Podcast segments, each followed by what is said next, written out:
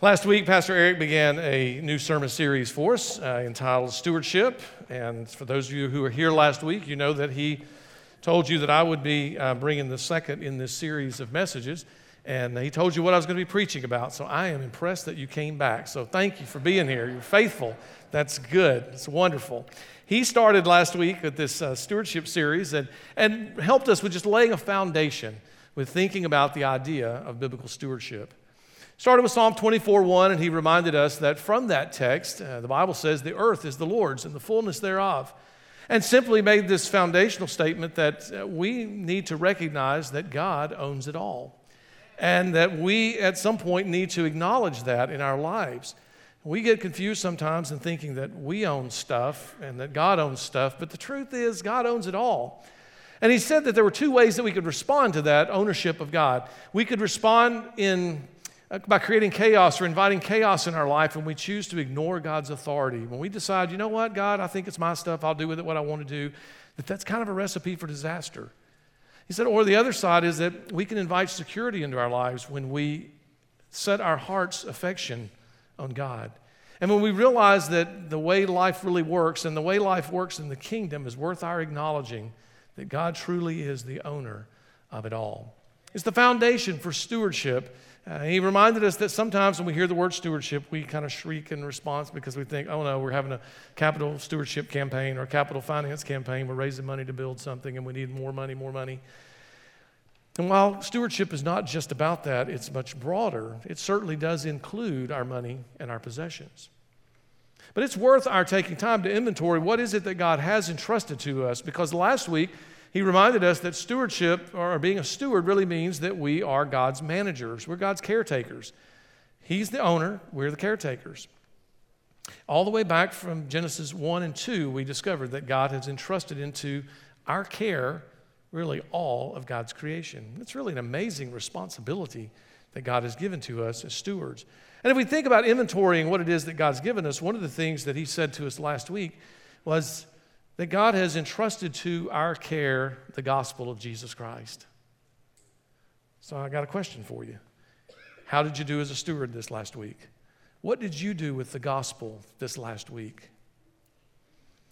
Yeah, it's an amazing thing to be a steward of the gospel because we can do one of two things with that stewardship. We can either hold on to the gospel and protect it as if it's going to be stolen from somebody, or we can give the gospel away to people freely. And the amazing thing about giving away the gospel is that you can give it away and you still have it. And you can give it away again and you still got it. Why? Because the gospel is the Lord Jesus Christ. It is the crucified, buried, and resurrected Lord Jesus that resides in your heart. And we have the freedom and the ability to be able to give away the gospel to other people as a steward of the gospel, and yet it does not go away. What an amazing gift that God has given to us. So he reminded us that that really is ultimately our greatest stewardship. You know, we can talk about a lot of other things about stewardship, but really, what did you do with the gospel this week? I pray that you were living on mission this week and that you gave it away to someone. But there are other things that God's entrusted to us, and it's worth our noting those. Uh, God has entrusted to us relationships with other people. God has entrusted to us spiritual gifts. He's entrusted to us talents. Uh, in some cases, he's entrusted to us property and he's entrusted uh, physical, tangible, material possessions. I think about in this church, one of the special things that God has entrusted to us.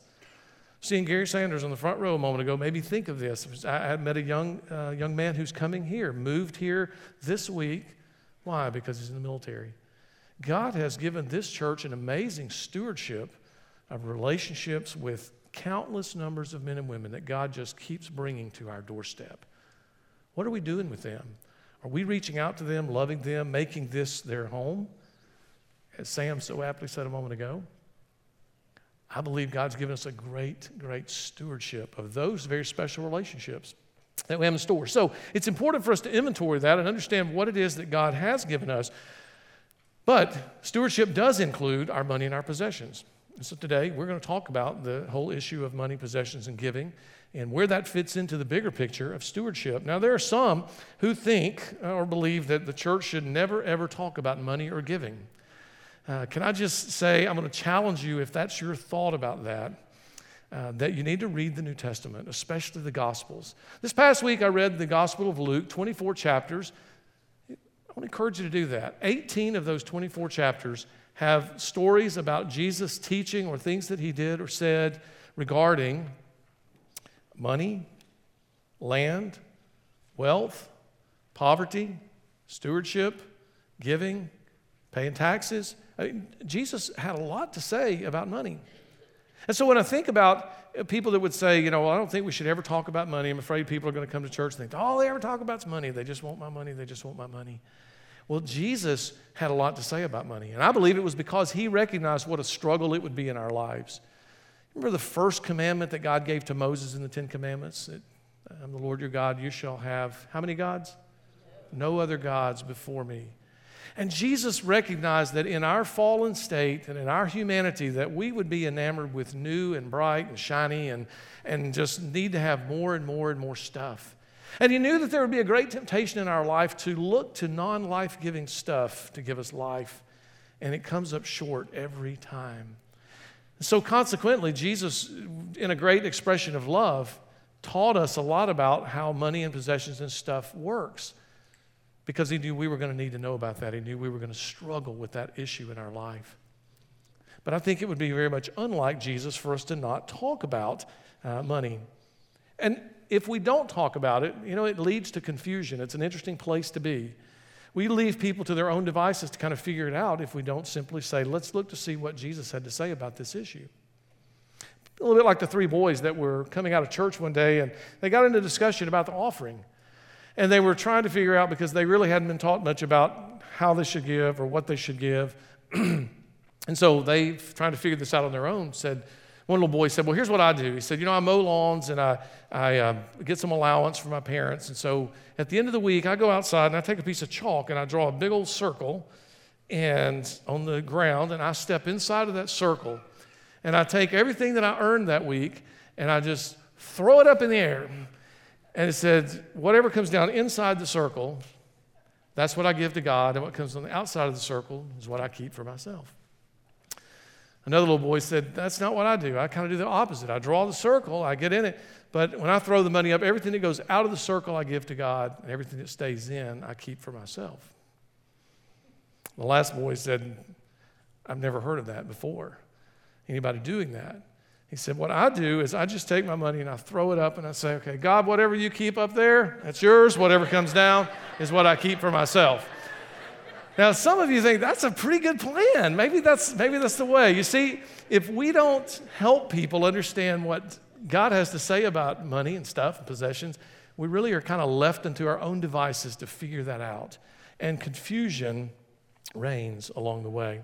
I want to encourage you today as we look at this passage of Scripture to understand that uh, we are going to look at an individual who got Pastor Eric's message last week. They understood this issue that God owns it all. And they demonstrate that in specific ways that we're going to identify. But I went to the bank on Thursday and I took some money out of the bank and I want to give that to you today. So, ushers, where are you? If you'll help me with this, there should be offering plates that start going around. This is maybe the only time this ever happened in the life of this church. I don't know, we're going to do the offering twice today. We received the offering the first time, and we'll go ahead and pass it out. And you just take their, their, you're taking from the offering. Everyone, you need to take two coins out of this plate, okay? Two not one, not three, and I need everyone to participate, okay? So everybody does this. Everybody, everybody take two coins, just keep passing the plate around. And I know this is different. Now, the last service, this guy said, I was surprised it was pennies. I said, well, that's fine. It was $10 bills at the first hour, but we ran out. I'm sorry. I'm, that's not true. I'm just kidding. Uh, it's been pennies in every service, okay? Uh, you hold on to those. And uh, I'll tell you what we're going to do with them at the very end, but I just want you to uh, have those as a gift from me, and uh, we'll use that as part of our, our teaching this morning.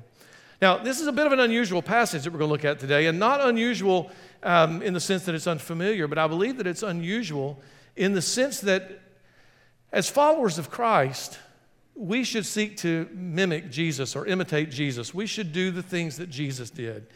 But when I read this text, I think, man, we don't do this at all the passage of scripture we're going to look at today, Jesus recognized the biggest givers to the temple. And I'm thinking, we don't really do that much at all. As a matter of fact, we practice this anonymity kind of thing where, I mean, there's a separation with our pastoral staff. We have no idea, we don't have a way of knowing what you give or how you give. There's a separate office that deals with that. So I don't, I don't know if you give anything to this church. And so Jesus, though, uh, is at the temple and he's recognizing those that give the greatest gift. So I thought it'd be a good idea if we did that this morning. Um, we just received the offering a little while ago, and we recognize who gave the largest gift, the biggest gift today. Who do you think that might? Don't don't say anything. No, actually, before we do that, though, you're going to need to make sure that you're measuring properly, because you see, if we're not careful, we will suffer from the same thinking that the disciples had. And Jesus actually took this moment to teach them and try to correct their thinking because they were not using the right measure, very likely, and probably we would not use the right measure either if I said to you, please name the person who gave the biggest gift today. I promise you, most of us would be wrong in our answer. So, with that bit of introduction, let's um, take just a moment to look at the scripture. Uh, Luke chapter 21 is our text today. We're going to look at the first four verses of the book of Luke. Now, I, my responsibility here is to oversee the education ministry of our church. And so I'm a big fan of teaching and I love education. And if you are one of our teachers here or you teach in some other setting, just looking at the life of Jesus, you have got to appreciate his giftedness as a teacher. Absolutely amazing. The Gospel of Mark tells us that Jesus' uh, teaching amazed and astounded those who heard him because he taught as one having power, great power, and authority. He had the ability to make incredible observations and to be able to teach very succinct life lessons that would challenge and shape the disciples for the remainder of their life. Now, remember, Jesus has uh, called these 12 men to follow him. And a disciple is just a learner, so they needed the teacher. Jesus, the teacher, would teach them what they needed to know because in just a few short days from this text, Jesus would no longer be with the disciples. He would be crucified buried, and on the third day he would rise again. He would be with them for a period of time, and then he would ascend to be with the Father after that. And they were going to be left in charge of the birth of the church and the continuation of the ministry of Christ. So Jesus poured into them in an amazing way. Let's read the text and then let's make these observations. The Bible says in chapter 21 that he looked up and he saw the rich putting their gifts into the treasury. And he saw also a certain poor widow putting in two mites. So he said, Truly I say to you, this poor widow has put in more than all. For all of these, out of their abundance, have put in offerings for God, but she, out of her poverty, put in all the livelihood that she had. Wow. It's quite amazing. Amazing what Jesus saw in this moment. Now, again, he's focusing here on a teaching opportunity. Jesus seldom missed, I would say never missed, the teaching, teachable moment. And in this setting, he recognizes that something is happening. He makes an observation. And he observes that these people are putting money into the treasury. Now, he was located in the court of women at the temple in Jerusalem. Now, you may be thinking, why was he in the court of women? Well, the court of women was for men and women, but the court of women was as far as women could go in the temple. You may not like that, you may think that's discriminatory. Well, that's just the way it was, okay? But the men could go on further into the temple. But the offering boxes, the treasury, there were 13 boxes like you see on the screen. And you see the, the shofar, the ram's horn, in the top of the box, it became somewhat of a funnel that people would put their offerings into. And if you look at Mark's gospel, Mark chapter 12 is the parallel text to this. Mark gives us an additional insight. He says, Jesus sat down directly opposite of the treasury so that he could see what the people were putting in. And as he watched them, Jesus had an eye for the uncommon. And what he saw was not all the wealthy people that were coming by putting in large amounts of money. What stood out to him was there was this one certain poor widow. And he noticed specifically what she had in her hand. She had two small copper coins. And Jesus used this teachable moment to call the disciples over and says, Come here, guys, you got to see this. You see what this lady's doing? And he said, She just gave more than all. He recognized the greatest giver, the biggest giver that day. Now, there are scholars that would say that word for all, she gave more than all, does not mean that she gave more than each individual, that Jesus was saying that she gave more collectively than all of the ones that had put all of their offerings in the boxes. This woman gave the most. That makes no mathematical sense whatsoever. But do you realize what Jesus did? Jesus has just declared the greatness of this woman's act. What he did was he distinguished between apparent generosity and true generosity. You see, Jesus said there was going to be a new measure. Now, characteristic of Jesus, uh, he had to continually help the disciples learn what life was like and how life works in the kingdom of God. You remember he surprised them one day? They were thinking about being great and being number one in the kingdom, being top dog. And Jesus said, Let me help you with this. If you want to be great in the kingdom of God, you will be what? Servant of all. It's kind of inside out, upside down way of thinking, but that's how Jesus said you need to learn to serve if you truly want to be great. Jesus said, Don't worry about it. If you're last here, that means you end up being first in the kingdom.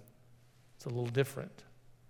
Jesus said that his followers would be marked by their love that they had for one another.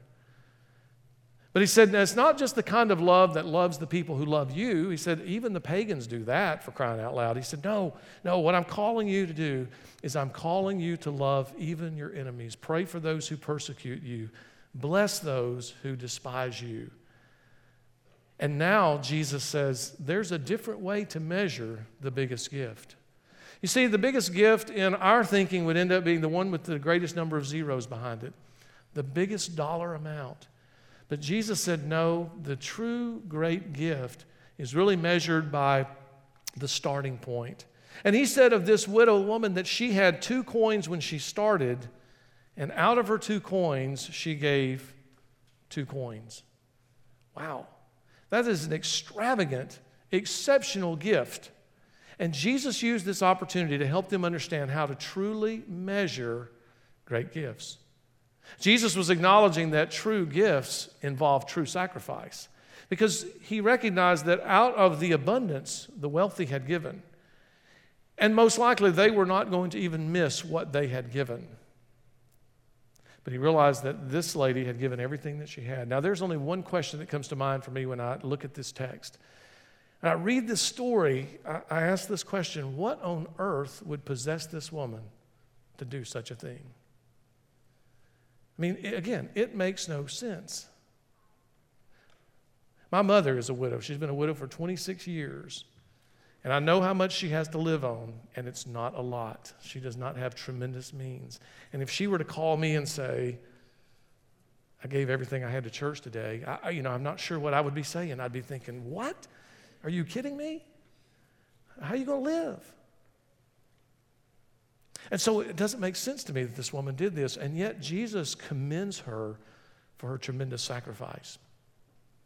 So when I think about how it is that that might have happened, it occurs to me that this woman was making this offering in the very presence of Jesus.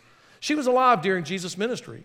And you know, when Jesus was ministering to people, uh, there were stories were going around about him. People talked about the incredible things that he had done. And so it makes me wonder if there had been times that she had been around, that she had been nearby, that she had heard Jesus teaching. Maybe she had heard Acts 20 35 when Jesus said, It is more blessed to give than to receive. And maybe she had come to a place to really understand there is a blessing in being able to give, in not just being the recipient. She had come to believe that and live that. Maybe she had been a friend of some of the disciples. Maybe she had been a friend of some of the disciples' friends and had heard, or maybe she'd been present when Jesus was teaching. Maybe she had heard what he had to say about the instructions for his followers and how they would give. In Luke chapter 6, verse 30, we find recorded these words Give to everyone who asks of you, and from him who takes away your goods, do not ask them back. Seriously? Are you kidding me? Jesus said that his followers would be marked by extravagant generosity. Maybe she had heard that. Or maybe she had learned something about Jesus' teaching about the blessing that's associated with giving. In Luke chapter 6, verse 38, Luke records these words that Jesus said, Give, and it will be given to you.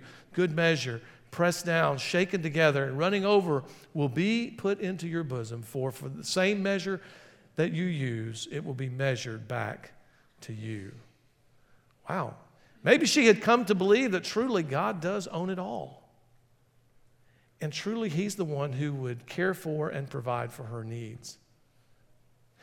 You know, there were other things that happened in the scriptures that made me wonder if she had ever been among those people who were with Jesus one day when they were hungry. Remember, Jesus noted that the crowds that were with him, the Bible says that there were 5,000 men in addition to the women and children. And Jesus noted that the, the day was growing long and the people were probably getting hungry. And he said to the disciples that they needed to feed the people. And they said, What? How are we? 5,000 people. Look at all these people. There's not enough money among us to even buy what we would need. All four Gospels record this miracle of these 5,000 people being fed that day, but only John's Gospel, John chapter 6, records for us that there was this young lad. There is a lad here, the disciples said, who has five barley loaves and two small fish, but what are they among so many? Could it be that this woman had experienced that? Could she have been there? Or at least could she have heard about the incredible miracle when Jesus had taken what was limited in the hands of the little boy and in Jesus' hands became an unlimited supply of food where there were baskets to be collected at the end of the teaching. I don't know that, but it just occurs to me that since she was living at the time that Jesus was physically here, maybe she was aware of those things. Maybe she heard Jesus teaching on prayer. Do you remember Jesus taught the disciples to pray? He said, Pray in this manner Our Father who's in heaven Hallowed be your name. Thy kingdom come, thy will be done on earth as it is in heaven. What's next? And give us this day our daily bread. Maybe this widow had learned to live in such a way. She had truly come to believe that God was the supplier of all good gifts and that God would take care of her very needs. It may be that she even recognized that those needs would be cared for even through the gift that she was making in the, in the treasury, because part of their responsibility would have been to help with taking care of the poor. But then I wonder if she might have been a victim. Luke chapter 19 records one of the most amazing transformational stories we find in the gospel. I wonder if she might have been a victim of a man by the name of Zacchaeus. You remember he was the wee little man, the guy of short stature he was a tax collector. And Zacchaeus heard that Jesus was coming to town. And he wanted to just get a glimpse of Jesus. He had heard a lot about Jesus. Why? Because people were talking about all the things that Jesus was doing. And so Zacchaeus made his way into town, and all the tall people stood in front like they're not supposed to. And he was frustrated. So he couldn't see, and he climbs up, the Bible says, in the sycamore tree. Well, when Jesus comes along, what we discover is that Jesus is walking down this street and he stops all of a sudden and he looks up. And it's no accident that when he looks up, he is standing right beneath the tree where Zacchaeus happens to be. You see, Jesus had an appointment on this day, and he looked up to Zacchaeus and he said, Zacchaeus, come on down. Go into your house today. We're having lunch together. Well, the rest of this story unfolds that Zacchaeus' life is transformed. How do we know that? We know that because of what Zacchaeus ends up saying back to Jesus. He says, Look, Lord, I give half of my goods to the poor, and if I have taken anything from anyone by false accusation, I will restore fourfold. I'll tell you a little secret here about giving. Zacchaeus was not giving so that his sins would be forgiven. Zacchaeus was given because his sins had been forgiven. You see, giving has nothing to do with our trying to buy our way into the kingdom of God. Giving has everything to do with a response of our heart to the grace of God. And Zacchaeus' life was transformed. And we know that because of those things that he said, the statements that he made. It's been said that Zacchaeus' heart was transformed, but also was his wallet. It was Martin Luther who made the statement that there are three conversions that are necessary the conversion of the mind, the conversion of the heart, and the conversion of the purse. And he said the latter will prove to be more difficult. And he may very well be right about that. You see, Zacchaeus' response to the gospel, his response to Jesus, was recognizing that forgiveness comes in Christ alone. And with a transformed heart, generosity became a part of his new nature in Christ. I, want you to um, just note with me for just a moment that Jesus commended this woman for what she did. He commended her or he, to the disciples. He acknowledged that what she had done was a good thing. And in our way of thinking today, those two coins that I gave you, probably not very much. As a matter of fact, some of you might have been thinking, really? Two pennies? I mean, that's all I get? You're, you're kidding me? But those coins have value. One value that they have is from the United States Treasury. The United States Treasury says that coin in your hand is worth one one hundredth of a United States dollar. So our government has determined the value of that. But the other value that that coin is assigned is really by you, and it's based on your bank account. If your bank account is sizable, then you realize this is really not very much. If you have nothing, these two coins even might have some value to you. My guess is that as these people were putting their offerings in, Jesus was not the only one that noted those two. You may recall that in the Sermon on the Mount, Jesus talked about uh, how giving really is an assumption for a follower of Christ. He didn't say if you give, Jesus just said when you give, and then he told us how to give. And he told us not to give like some people who call great attention to themselves with the trumpets well, that picture I showed you a moment ago would be an example of the trumpets. Sometimes there would be wealthy people who would throw large, heavy weighted coins into the offering, and the noise that it would make as it went into that trumpet and fell would be noticed by others around them because you understand what it's like when you drop a penny and when you drop a half a dollar. You realize there's a difference in the sound.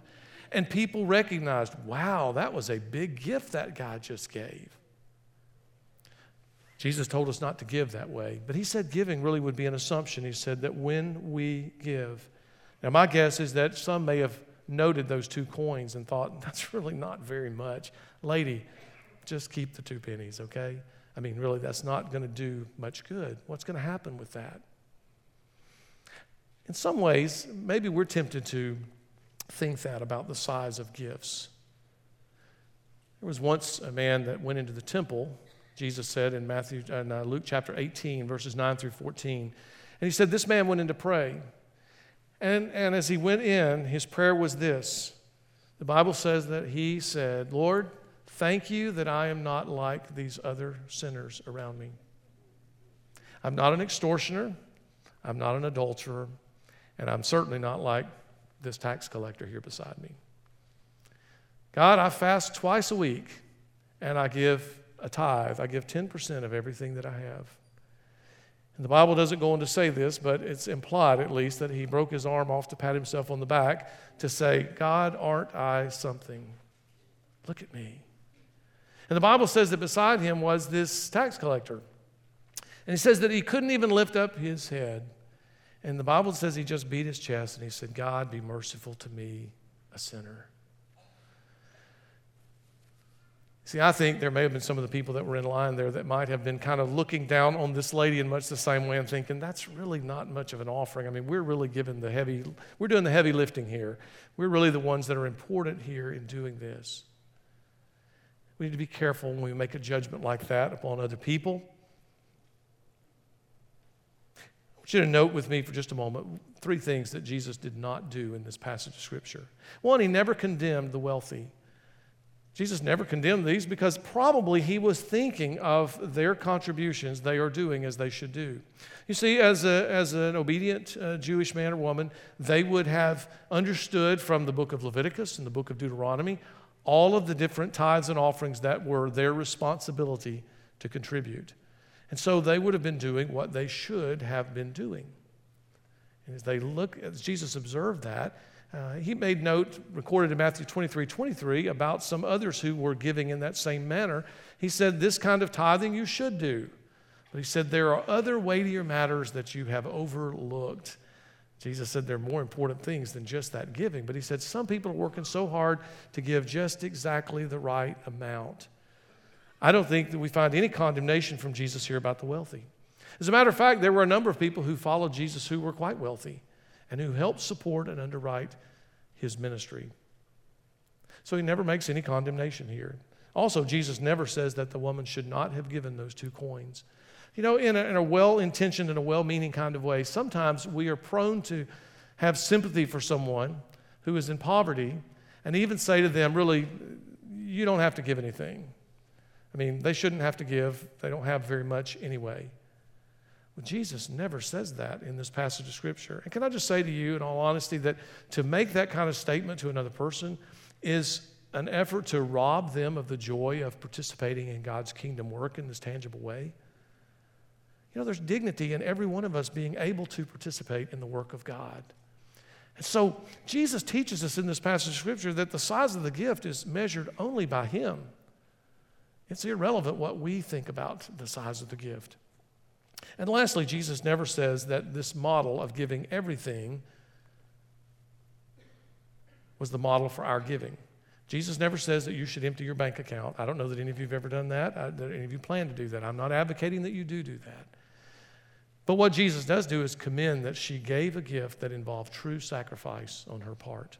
You may recall that it was David, the second king of Israel, that was in a place where he was needing to make a sacrifice, and there was one who offered to provide everything for him. And then he could make the sacrifice. And David made this profound statement that was so insightful about our giving when he said, I will not sacrifice that which cost me nothing. See, David realized too that true generosity actually would cost us something along the way. I believe that Jesus recognized that in her giving her all, she was trusting that God was going to supply her every need. Now, quickly, uh, this passage of scripture for me also helps me with three motivations that I find for our giving. I think the first motivation that we find really is in the first verse where the Bible says that Jesus sat down and observed the offerings of those who were giving. Sometimes there are people who are motivated to give out of guilt. I mean, that's kind of their primary driving force is I know I'm supposed to do this and doing what I got to do. This is an obligation. And I know that God is watching because that's kind of that implication there. Jesus watching there, we realize that He's with us, present here. God certainly knows where the offering plate goes up and down the aisles. He understands what our participation or lack of is in that. And some people find themselves thinking, okay, I'm going to do something, I'll give something, but it's not so much from the heart, it's because I'm going to feel guilty if I don't, I'm supposed to do that. I want to encourage you to know that there really is a better way for us to give. There's a much better way to give than guilt. Another way that people give, or another motivation for giving sometimes, is greed. Now, that may seem like an oxymoron. You're like, how could you give and be greedy?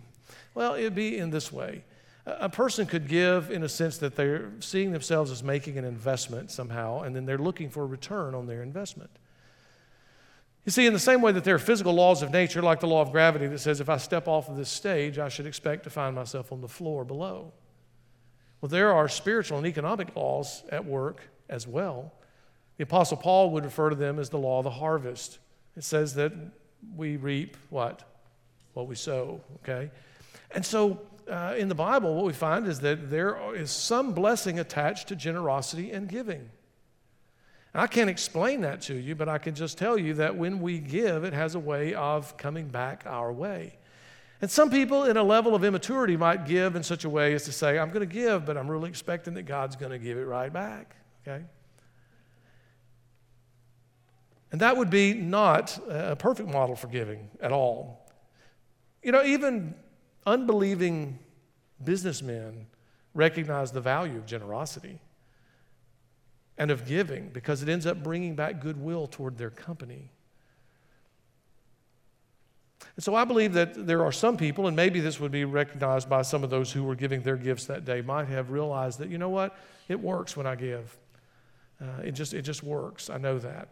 And so I'm kind of giving out of this self serving motivation that I'm going to get back in the end. Now, when we do that, one of the things that's important for us to recognize is that um, we really don't end up losing in being generous that way. Ask someone that you know who's truly generous how they've been hurt by giving to others. You'll be amazed at the stories they'll tell you about how God has provided for them and blessed them beyond their wildest dreams. Because even in our generosity, there is a blessing attached. Malachi 3:10 affirms this uh, to the children of Israel. Malachi was challenging them and he said, Some of you robbed God. They said, How do we rob God? He said, By uh, the withholding of your tithes and offerings. And he said, So bring all the tithes into the storehouse. And God says, Trust me, try me, prove me in this, says the Lord, and see if I will not open up the windows of heaven and pour out blessings so much that you can't even hold them. The Apostle Paul would say it differently in 2 Corinthians chapter 9, where he would say that if you sow sparingly, you reap sparingly. If you sow generously, you reap generously. The bottom line is that there are some people who give because they really ultimately want to get back. There's still a better way. I'll tell you that better way is pictured in the, in the widow. Uh, and it's a picture of giving by grace, allowing the Lord Jesus Christ Himself to lead you in your giving and to give in a response to what God has done for you. You see, this woman, no doubt, had come to a place that she understood that God would be her ever present help in a time of need and that He would be the one who would supply her every need. And I think even in her poverty, she desired to, desired to participate in God's kingdom work. And so it could be that her poverty in this picture is a reminder to us of true poverty and true wealth. You see, Jesus said that real life is not found in the abundance of things. And while she may have been materially poor, this woman may have been rich in things that money cannot buy. And there may have been some people there wealthy who were throwing in lots of money, but they were not rich in the things of God. You know, money can't buy peace of heart and peace of mind, can't buy peace with God. So I would never, ever want to encourage you to try to give money to this church somehow to get peace with God.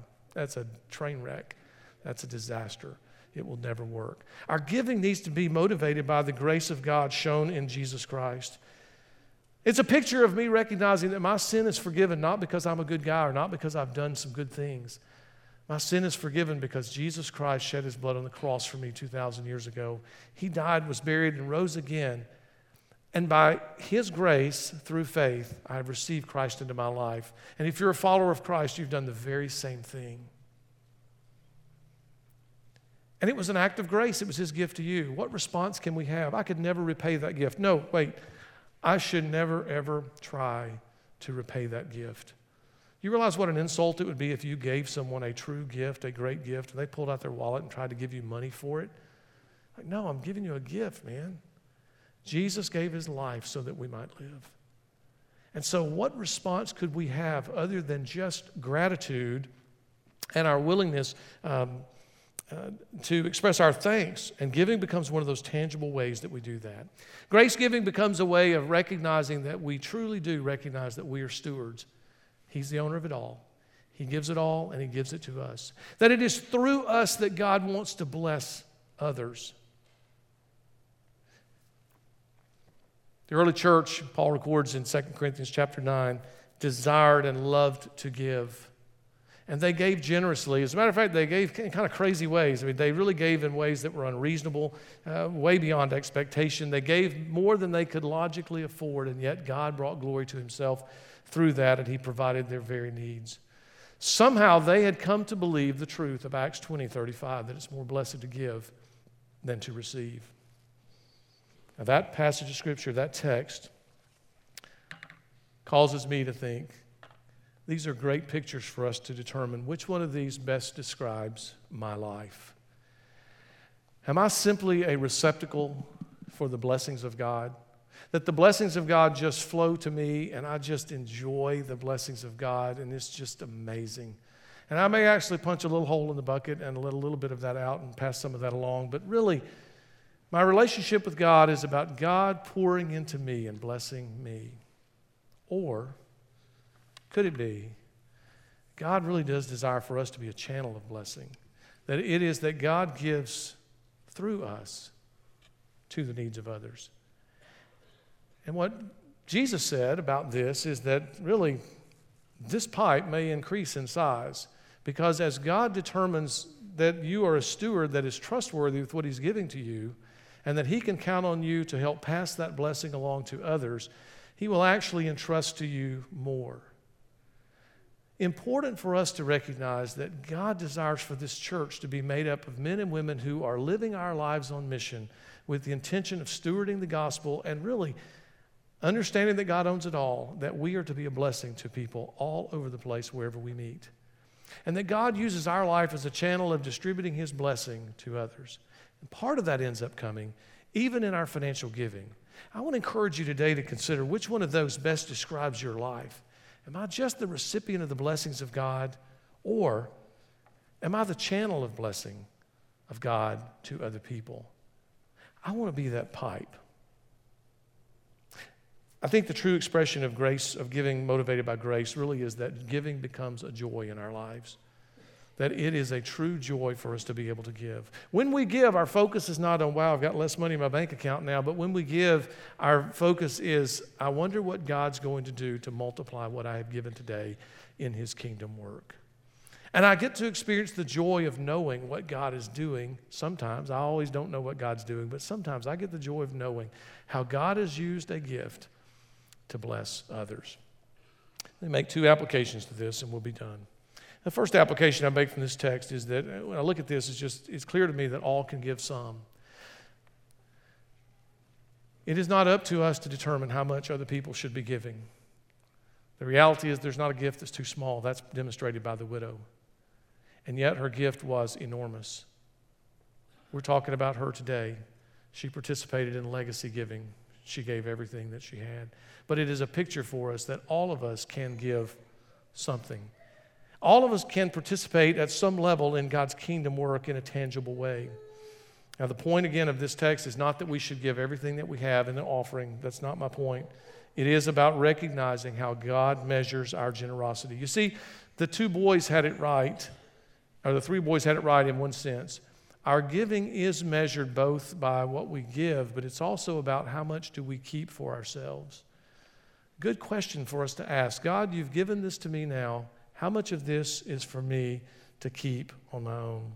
If you're not giving today, I want to encourage you to begin. I want to encourage you to begin a journey that will change your life. You see, there are some things that you cannot know about God until you go down this road and this journey of truly giving.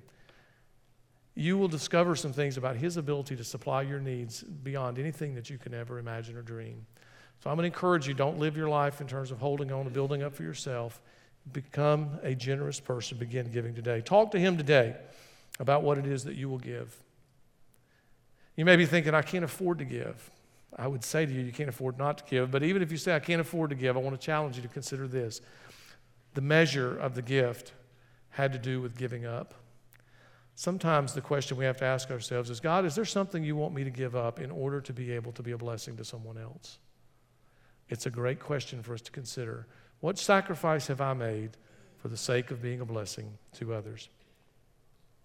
Maybe you're already giving and you're already tithing and you're already uh, feel like you're contributing well. Thank you. Let me commend you for doing that. And at the same time, can I offer you a word of caution and warning? Not to allow that to become a point of pride to say, hey, I'm doing my part, okay? I've done everything I need to do. Because the truth is, I believe that for the steward, what we discover is that the gift and the journey of giving becomes a growing journey. And it becomes a progressive opportunity for us to continue to find out how God would use us to be a blessing to others around us.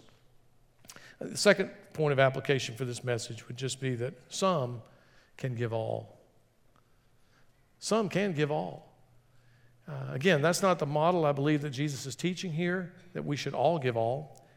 You know, I was with uh, some individuals this time, uh, this time a year ago, and we're going to be repeating this seminar on March 14th with Gary Wood. Uh, and it's a seminar on finances and biblical stewardship. And, and someone came to me at, that, at the break and said, You know, I've got to figure out what I'm going to do with my stuff. He said, I'm single. And my parents have passed. I don't have any siblings. I don't have any nieces or nephews. And it's just me. And I thought, wow, that's interesting. I don't have that situation. I've got three children, I have a wife, I have siblings, but that's a different situation for me. And that individual was seriously at this seminar saying, I need some help with kind of figuring out what am I going to do when I retire and what am I going to do with what stuff I've accumulated through my life. Can I just say to you, I'm really blessed by a group of men here in our church that uh, oversee the planned giving ministry in our church. The purpose of that ministry is to help people make decisions about legacy giving and being intentional about saying, you know what? Jesus is real in my life. He has blessed me beyond what I deserve. And I want to continue to be able to give beyond my living years. I want to make sure this church is named in my will or this ministry or organization. I want to be sure that I'm able to give even out of my estate. And that's what that gentleman was looking at doing. I just want to encourage you to recognize that the truth is, God has blessed some people with the ability, really, to give all for kingdom purposes. Just an aside, over the last two or three months, we've watched brothers and sisters in the Middle East truly give all for the sake of Christ. Uh, they have been stewards of their physical lives, and their physical lives have been taken because of Christ. I want to encourage you to recognize that as a follower of Christ, we are His. We are His stewards. He owns it all. He is in charge of my physical life and my health. He's in charge of the possessions that I have. It is my responsibility as a steward before God to say to Him, God, I want to be the pipe, not the bucket.